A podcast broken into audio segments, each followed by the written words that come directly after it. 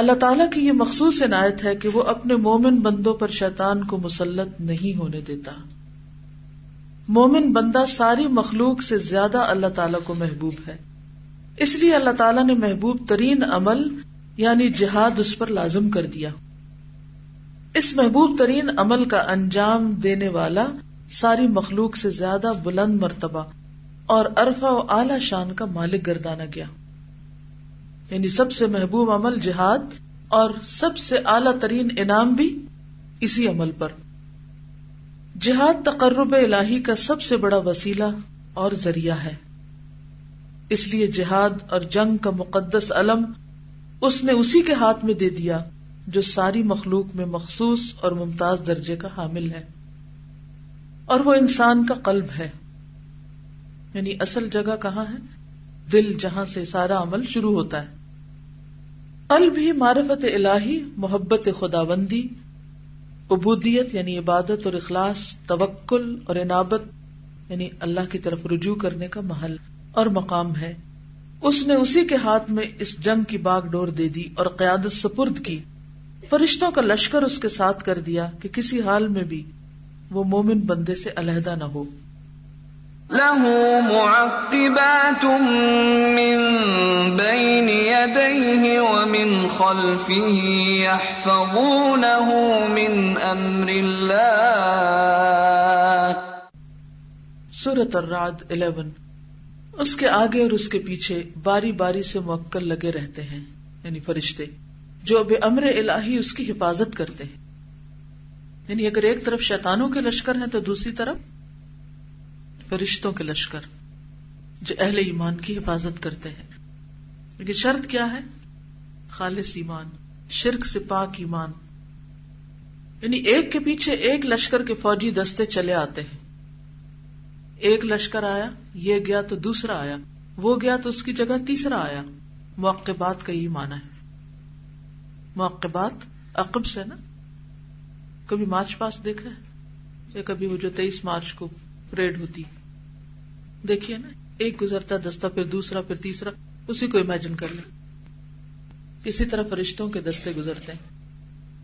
ایک طرف لشکروں کا ورود ہو رہا ہے، دوسری طرف اللہ تعالیٰ میدان جہاد میں اسے ثابت قدمی کی برکتیں عطا فرماتا ہے۔ خیر و فلاح کی بشارتیں بھیجتا ہے اور انعامات اور اکرامات کے بڑے بڑے وعدے فرماتا ہے۔ صبر و ثبات کی تاکید کرتا ہے اور بار بار اللہ تعالیٰ اور اس کے فرشتے کہتے ہیں کہ گھڑی پر صبر کر لو۔ اور ابدی دائمی استراحت اور انعام لم یزلی کے مالک بن جاؤ گے۔ لم یزل، جو کبھی نہ ختم ہو۔ پھر اللہ تعالیٰ نے اس کی امداد کے لیے ایک اور لشکر بھیج دیا۔ وحی یعنی کلام کا لشکر۔ اور اپنا رسول بھیجا۔ اس رسول پر اپنی کتاب بھیجی۔ ایک طاقت کے بعد دوسری طاقت۔ ایک مدد کے بعد دوسری مدد۔ ایک اعانت کے بعد دوسری اعانت کا سلسلہ اس نے جاری رکھا۔ ان اعانتوں کے بعد یہ انعام کیا کہ عقل کو اس کا وزیر اور مدبر معرفت حق کے لیے اس کا مشیر اور ناصح مقرر کر دیا۔ یعنی ایک طرف وہی سے مدد کی، کلام اور رسول سے، اور دوسری طرف عقل دی۔ ایمان دیا کہ ثابت قدم رہ کر عملی اقدام کرے۔ اور ہمیشہ اس کا معیت اور ناصر بنا رہے۔ ایک اور چیز کیا مددگار دی ایمان۔ یقین عطا فرمایا یعنی ایمان اور یقین۔ یہ جتنے بھی لفظ ہیں نا، وحی، کلام، رسول، عقل، ایمان، یقین، ان سب کو گولدارے میں کر دے یہ سارے لشکر ہیں، یہ سارے مددگار ہیں، شیطانوں کے لشکروں کے مقابلے میں۔ یقین عطا فرمایا تاکہ حقیقت امر پوری طرح اس پر واضح ہو جائے کہ دشمنوں کے مقابلے میں جہاد کرنے پر اللہ نے جو وعدے کیے ہیں، ان پر ایسا یقین رکھے، گویا معودہ یعنی جن کا وعدہ کیا گیا پرومسڈ چیزوں کو وہ اپنی آنکھوں سے دیکھ رہا ہے۔ عقل بندے کی عسکری تنظیم کی قائد ہے۔ عسکری تنظیم کا کیا مانا ہے فوجی تنظیم۔ قائد یعنی لیڈر۔ اور معرفت، پہچان امور جنگ، اسباب حرب یعنی جنگ کے اسباب، اور مواقع جنگ جنگ جہاں ہوتی ہے، اس کی نازم۔ اور ایمان ثابت قدمی کے شعبے کا محافظ ہے۔ عقل سے کیا ہوتا ہے؟ تدبیر ہوتی ہے۔ سمپل ورڈز میں، ساری اوپر والی بات۔ ایمان سے کیا ہوتا ہے؟ ثابت قدمی نصیب ہوتی کہ ہم وقت اس میں صبر و ثبات کی روح پھونکتا رہتا ہے۔ یقین جذبات جہاد کو برف روختہ اور بیدار کرنے والا باعث ہے۔ یقین کیا کرتا ہے؟ کہ انسان کے اندر جہاد کے جذبات پیدا کرتا ہے، تاکہ وہ پوری قوت سے دشمنوں پر ٹوٹ پڑے۔ اللہ تعالیٰ نے دوسری ظاہری باطنی امداد سے بھی اسے نوازا۔ تاکہ پوری پوری استعداد اور قابلیت سے جہاد کا فرض انجام دے۔ آنکھ کو مقدمت الجیش مقدمت الجیش کیا ہوتا ہے؟ جو لشکر آگے جا کے لڑتا ہے۔ یعنی ایک تو آرمی ہوتی ہے نا، پھر آرمی کا جو اقدام ہوتا ہے تو پہلے ایک چھوٹا لشکر آگے جاتا کانوں کو خبر رساں، دستہ قرار دیا۔ جاسوسی کا نظام۔ اور زبان کو اس دستے کا ترجمان۔ اور ہاتھ اور پاؤں کو آوان و انصار گردانا۔ پھر فرشتوں اور حاملین عرش کو ان کی پشت پہ کھڑا کر دیا کہ اس کے حق میں دعا اور استغفار کرتے رہے۔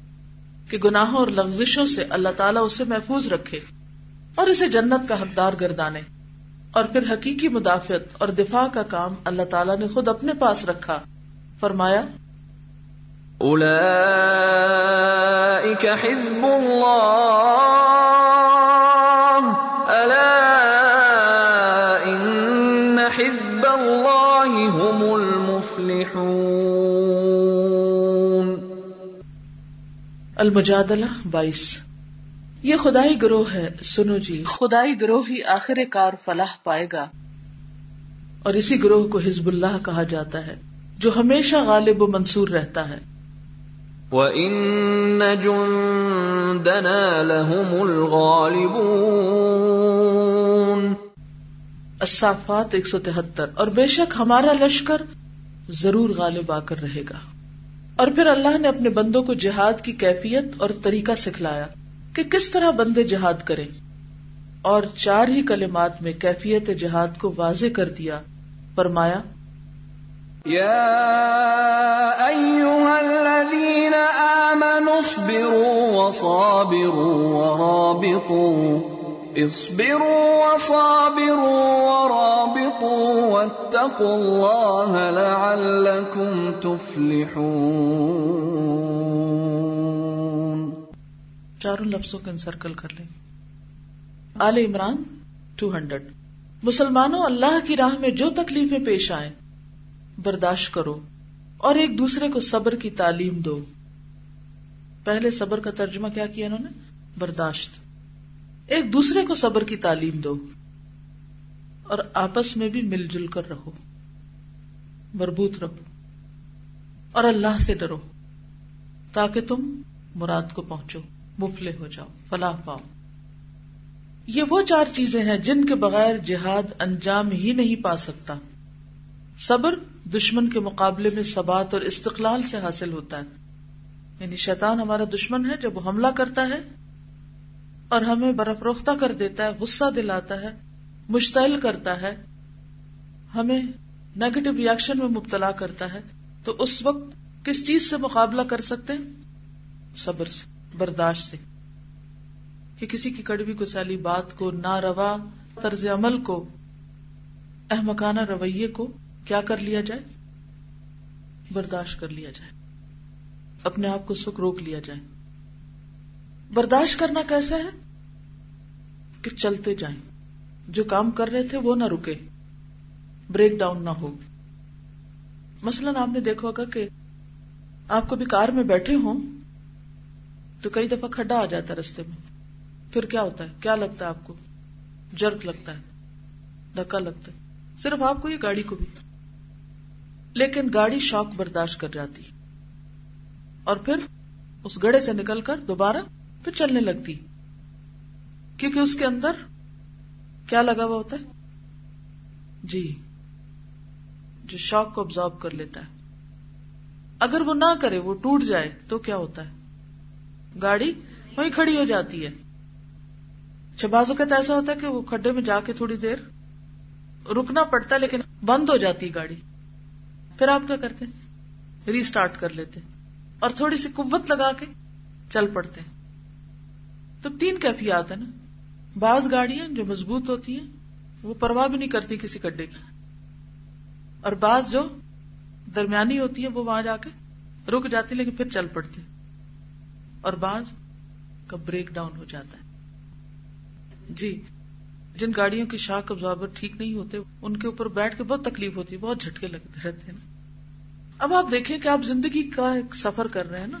فی سبیل اللہ سفر کرے اللہ کے راستے کا کوئی کام کر رہے تو رکاوٹیں آتی ہیں، شیطان کی طرف سے ڈالی اور کبھی وہ انسانوں کی شکل میں آتی ہے، کبھی کسی اور مسئلے کی شکل میں۔ اب ہمارے ریئیکشن تین طرح کے ہوتے ہیں۔ ایک یہ پرواہ نہ کرنا اور گزر جانا۔ دوسرا یہ کہ تھوڑی دیر کے لیے رکنا، برداشت کرنا اور پھر دوبارہ سے گاڑی سٹارٹ کر لینا۔ اور تیسری وہی ٹوٹ جانا۔ ٹوٹی ہوئی گاڑیاں تو پھر کہاں جاتی؟ کباڑ خانے میں۔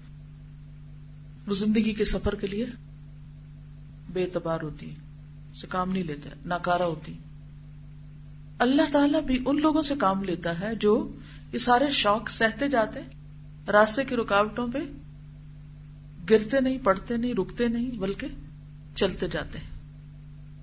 شدید حملے کی صورت میں تھوڑے سے رکے بھی تو چل پڑے۔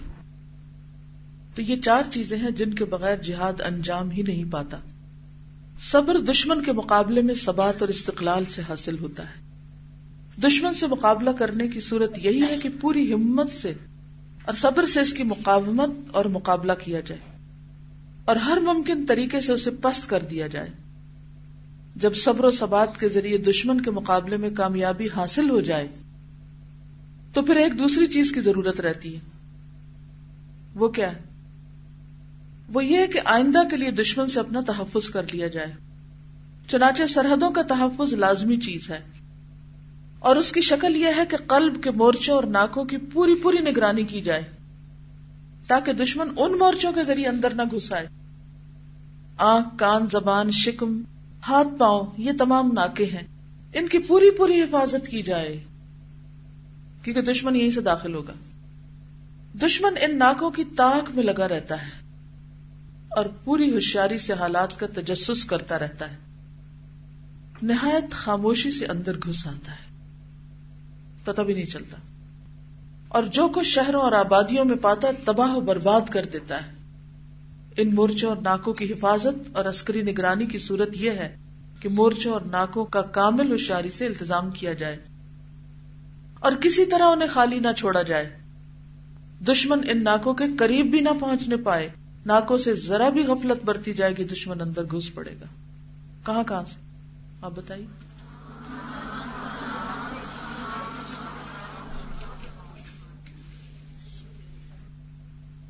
جی کہ وہ ہر جگہ چل سکے۔ بالکل۔ ایکچولی وہ شیطان تو ہمارے اوپر حملہ آور ہے ہی، لیکن ہم نے اس کو جنگ کے طور پہ لیا ہی نہیں نا، کہ مقابلہ کی سوچیں۔ غور کیجیے، آ حضرت صلی اللہ علیہ وسلم کے صحابہ انبیاء کرام اور مرسلین ازام کے بعد سب سے اعلی اور افسل مرتبے کے حامل تھے۔ صحابہ کون تھے؟ انبیاء اور رسولوں کے بعد سب سے اعلی مرتبے کے حامل لوگ۔ اور شیطان رجیم سے بالکل محفوظ تھے۔ جن کی حفاظت و حراست اللہ تعالیٰ سب سے زیادہ کر رہا تھا۔ حراست کا معنی بھی نگبانی۔ لیکن جنگ عہد کے موقع پر اس مورچے اور ناکے سے غفلت برتی گئی۔ جس کی حفاظت کا حضرت صلی اللہ علیہ وسلم نے حکم دیا تھا۔ اور تاکید فرمائی تھی کہ کسی حال میں بھی اس مورچے سے نہ ہٹنا، اس کا انجام یہ نکلا کہ دشمن وہاں سے گھس آیا اور جو کچھ ہونا تھا ہوا۔ سب کو معلوم ہے کہ جب وہ جگہ خالی ہو گئی تو پیچھے سے حملہ آور ہو گئے۔ اوپر کی ان تین چیزوں کی اصل اور اساس تقوا ہے۔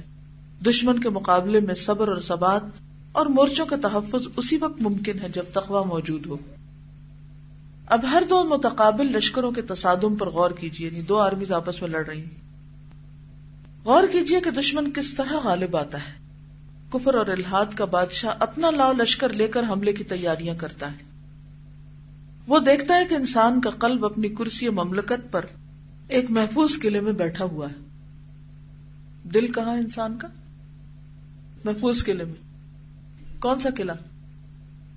بسلیوں کے اندر ہے فزیکلی اس کے عوان اور انصار پوری طرح اس کے احکام کی تعمیل کر رہے ہیں۔ اس کا لشکر پوری دیانتداری کے ساتھ اس کی حفاظت کر رہا ہے۔ اس کے دشمنوں سے نہایت فراخ حوصلگی کے ساتھ لڑ رہا ہے۔ اس کی عزت و حرمت اور دشمنوں کی مدافعت میں پوری سرگرمی دکھا رہا ہے۔ اب وہ یہ دیکھتا ہے کہ جب تک قلب کے عمرا اور رؤسا لشکر اور لشکر کے سرداروں کو فریب اور دھوکہ نہیں دیا جائے گا اس کا مقابلہ ناممکن ہے۔ وہ دریافت کرتا ہے کہ قلب کے خواص اور لشکر کے خصوصی سردار اور اس کے مقرب بارگاہ کون ہے اسے جواب ملتا ہے کہ نفس اس کا خاص الخاص معتمد ہے۔ یہ معلوم کر کے وہ اپنے آوان اور انصار کو حکم دیتا ہے کہ اس کے نفس کو تم اپنے قابو میں لے آؤ۔ مختلف قسم کی خواہشات لے کر اس کے پاس پہنچو۔ اور اس کی محبت کے مواقع تلاش کرو۔ کن کن چیزوں سے محبت کرتا ہے اس کا نفس؟ اسے جو چیزیں محبوب ہیں ان کی جستجو کرو۔ سوچے شیطان آ رہا ہے اور وہ کس طریقے سے داخل ہو رہا ہے نا کہاں سے؟ اور اس سے بڑے بڑے وعدے کرو۔ اسے بڑی بڑی امیدیں دلاؤ۔ اس کے محبوب کی صورت مختلف انداز میں اس پر منقش کر دو۔ اس کی بیداری کے وقت بھی اور سو جائے تو اس وقت بھی۔ جب نفس کو وادوں پر پورا اطمینان ہو جائے، تو پھر اس کے سامنے شہوات اور خواہشات کی رسیاں اور کانٹے پھینکو۔ جب وہ پھنس جائے اور کانٹے کو پکڑ لے تو رسی اور ڈور کھینچو۔ جب نفس تمہارے فریب میں آ جائے، تو پھر آنکھیں، کان، زبان، منہ، ہاتھ، پاؤں کے مورچوں پہ قبضہ جمانے کی کوشش کرو۔ بہت جلد یہ مورچے تمہارے قبضے میں آ جائیں گے۔ اس کے بعد پوری قوت سے تم ان مورچوں پر اپنی طاقت جما لو۔ اور پھر مورچوں کی راہ سے قلب تک پہنچ جاؤ۔ جب قلب تک پہنچ گئے تو سمجھ لینا کہ تم نے اسے مار لیا۔ تم اسے اپنا اسیر بنا لو۔ پھر وہ تمہارے وار جھیل جھیل کر زخمی اور نیم جان ہو کر رہ جائے گا۔ ان مورچوں کو تم کسی حال میں بھی نہ چھوڑنا۔ دشمن کی فوج یا اس کے فوجی دستے کو ان مورچوں تک نہ پہنچنے دینا۔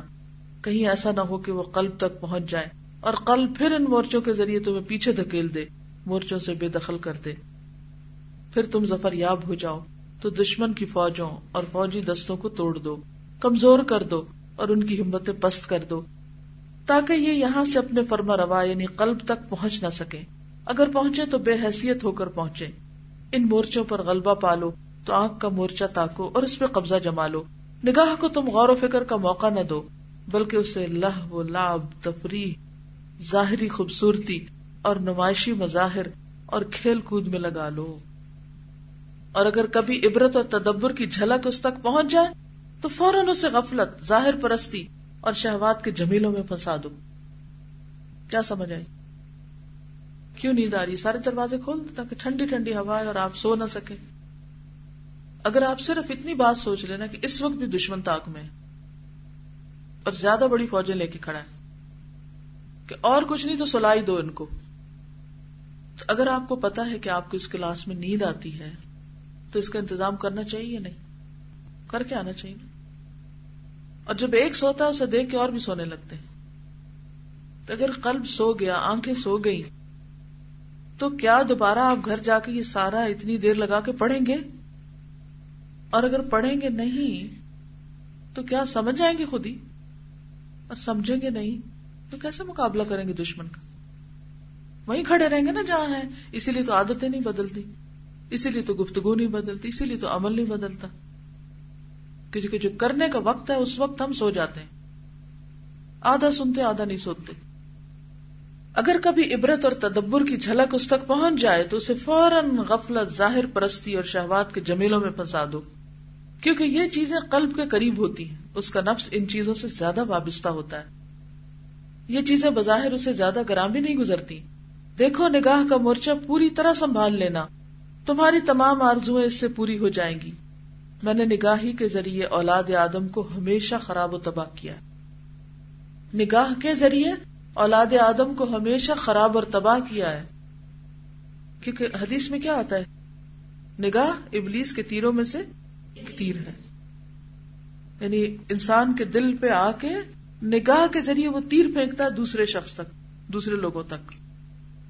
نگاہی کے ذریعے اس کے قلب میں شہبت کے بیج ڈالتا ہوں اور پھر تمنا اور آرزو کا پانی دیتا ہوں اور طرح طرح کے وعدے کرتا ہوں اور طرح طرح کی تمنا کے میدان اس کے سامنے دھر دیتا ہوں تاکہ اس میں عزم اور ارادے پیدا کر دیتا ہوں پھر شہبات کے لگام چڑھا کر اسے عصمت کے تخت سے نیچے گرا دیتا ہوں کیونکہ کوئی بھی خرابی نگاہ سے جب شروع ہوتی ہے تو پھر انسان وہاں تک نہیں رہتا آگے بڑھتے بڑھتے حتیٰ کہ ایسے کام کرنا شروع کر دیتا کہ زلیل اور رسوا ہو کر نیچے جا گرتا ہے۔ دیکھو اس مورچے کو کبھی نہ چھوڑنا یعنی نگاہوں کی حفاظت کرنا۔ تائم کان اس مورچے کو دشمن کے حق میں تباہ و برباد کر دو۔ اور اب آپ دیکھیں کہ آپ کہیں ٹریول کریں، سفر کریں، کہیں جائیں، ہر طرف بڑے بڑے پوسٹرز بڑی بڑی تصویریں اور ننگی تصویریں۔ اور وہ بھی پتہ نہیں حقیقی ہیں یا نہیں۔ کس طرح پوری طرح سراؤنڈ کر رہی ہیں نا۔ بچے ہوں، بڑے ہوں۔ اور غیر ارادی طور پر بھی ایک دفعہ دیکھا، پھر اگلی دفعہ دیکھا، پھر وہ اشتہار پھر دیکھا پھر دیکھا۔ ایک ہی اشتہار کو آپ کتنی کتنی دفعہ دیکھتے ہیں۔ جن میں واحد قسم کی چیزیں بنی ہوتی جی ٹی وی پہ ایک ریسرچ پروگرام تھا، تو اس میں انہوں نے ہزاروں لوگوں سے انٹرویو کیا کہ what leads a person to rape تو سبھی نے کہا کہ it was the first sight یعنی کہ وہ نظر، جو پہلی نظر جس کی یہاں پر بات ہو رہی ہے، تو نگاہ، وہ چیز ہے جو کہ الٹیمیٹ گنا تک انسان کو لے جاتی ہے۔ غیر ارادی طور پہ۔ اس کے فلیشز ہوتے رہتے بار بار۔ دیکھو اس مورچے کو کبھی نہ چھوڑنا۔ اب دیکھیں باہر کے لوگوں پہ تو شاید ہمارا کنٹرول نہ ہو، لیکن ایک اپنی آنکھ کو کنٹرول کر لیں۔ اس مورچے کو نہ چھوڑیں تو کم از کم اتنا تو کیا جا سکتا ہے۔ جی ہاں کیونکہ طریقہ یہی ہے کہ گناہوں سے بچنے کے لیے اپنے مورچوں کی حفاظت کرنی پڑے گی۔ تو یہی یہاں میسج دیا جا رہا ہے۔ یہ شیطان اسے کہتا ہے اپنے اس کو، دیکھو اس مورچے کو کبھی نہ چھوڑنا۔ تا امکان جتنا ممکن ہو، اس مورچے کو دشمن کے حق میں تباہ و برباد کر دو۔ اس کی اہمیت اس کے دل سے نکال دو۔ اسے یہ کہو کہ اے نظر اور نگاہ تو یہ حسین اور جمیل صورتیں دیکھ۔ یہ تو اپنے خالق اور رازق کی یاد تازہ کرتے تھی ان سے تو اللہ اور اللہ کی صفات پر غور و تدبر کی راہیں کھلتی ہیں۔ اللہ نے یہ صورتیں ہی اس لیے بنائی ہیں کہ ہم انہیں دیکھیں۔ اس لیے تو نہیں بنائی کہ یہ ہم سے چھپائی جائے۔ اب سمجھ آئے کہ لوگ نکاب کے پیچھے کیوں اتنا پڑتے ہیں۔ اگر کسی اجڑ بے وقوف سے پالا پڑ جائے تو اسے اس طرح فریب دو کہ ارے یہ صورتیں تو حق تعالیٰ کے مظاہر ہیں۔ اس کا جمال انہیں مظاہر میں نمایاں ہوتا ہے۔ یعنی اللہ کا جمال ان چیزوں میں ظاہر ہوتا ہے۔ اس کے بعد اسے خالق و مخلوق کے اتحاد اور وحدت کی دعوت دو۔ اگر اتحاد اور وحدت کی دعوت میں تمہیں کامیابی حاصل نہ ہو سکے تو اسے حلول عام اور حلول خاص کی وادیوں میں بھٹکا دو اور پوری کوشش کرو۔ یہ کیا ہے؟ نیچے لکھتے ہیں کہ مذہب اتحاد اور مذہب حلول میں فرق یہ ہے کہ اتحاد اس عقیدے کا نام ہے عقیدے کی ٹرمز ہے عام زندگی کا اتحاد مراد نہیں ہے اسے کہ خالق اور مخلوق اس قدر متحد ہو گئے، ایک ہو گئے کہ دونوں مل کر ایک بن گئے۔ وحدت الوجود کا لفظ کبھی سنا؟ وحدت کا کیا مانا ہوتا ہے؟ ایک ہونا۔ وجود وجود کا کس کے؟ اللہ اور بندے کے، یا اللہ اور مخلوق کے۔ مخلوق کی حیثیت صرف اتنی ہے کہ خالق کے ظاہر ہونے کے مظاہر ہیں۔ حلول کا یہ معنی ہے حلول کا مطلب داخل ہونا۔ تو پہلا کیا ہے؟ ایک ہو جانا۔ تو من شدی منتو شدم۔ اور یہاں کے حلول کا مطلب داخل ہو جانا؟ کہ اللہ تعالیٰ اپنی مخلوق میں حلول کرایا۔ حلول کے بھی دو قسمیں۔ حلول عام اور حلول خاص۔ حلول عام یہ ہے کہ تمام مخلوق میں خدا حلول کرایا۔ ہر چیز میں اللہ موجود ہے۔ جدھر دیکھو، ادھر تم ہو یعنی ہر چیز میں وہ ہے۔ اور حلول خاص کے یہ معنی ہے کہ کسی خاص مخلوق میں حلول کرایا جیسے عیسائیوں کا عقیدہ ہے۔ غرض اتحاد و حلول دونوں مذہب غلط اور خلاف شرح ہے تو کہتے ہیں کہ شیطان نے انسان کو ایسے فلسفے اس کے لیے ایجاد کر دیے۔ کم از کم اس منزل تک تو تم اسے ضرور پہنچا دو۔ کہ جب کوئی چیز اچھی دیکھو تو کہو کہ یہ خدا ہے، خدا کا پرتو ہے اس پر یا خدا اس میں ہے، یا یہی خدا ہے۔ اس سے وہ کم از کم نسارا کا بھائی تو ضرور ہو جائے گا۔ جب وہ اس منزل تک پہنچ جائے، تو پھر تم اسے عفت و عصمت، اجتناب معاشی عبادت، زہد پھر دنیا کی تلقین کرو اور جاہلوں کو ان کے پھندوں میں پھنسا دو۔ جاہل لوگ اس کا شکار بن جائیں گے۔ یعنی عقیدہ خراب کر کے پھر کہ خوب عبادت کرو، خوب بزرگ بن جاؤ۔ اور جاہل لوگ پھر ایسے زاہد و عابد کو کیا سمجھتے؟ اپنا رہنما۔ اور پھر اس کے در پہ حاضری دیتے اور وہ ان کو بھی اسی عقیدے کا حامل کر دیتا ہے۔ تو پھر یہ تو میرا مقرب خلیفہ اور میری فوج کا سردار بن جائے گا۔ کون؟ وہ انسان جو مذہب کے روپ میں لوگوں کو بدعقیدہ کر رہا ہے۔ بلکہ میں خود بھی اس کے لشکر کا ایک سپاہی بن جاؤں گا اور اس کے معاونین میں شریک ہو جاؤں گا۔ اور یہ سب سے خطرناک ڈسپشن ہے کہ جب کوئی دین کے نام پر لوگوں کے عقیدے کو خراب کرے۔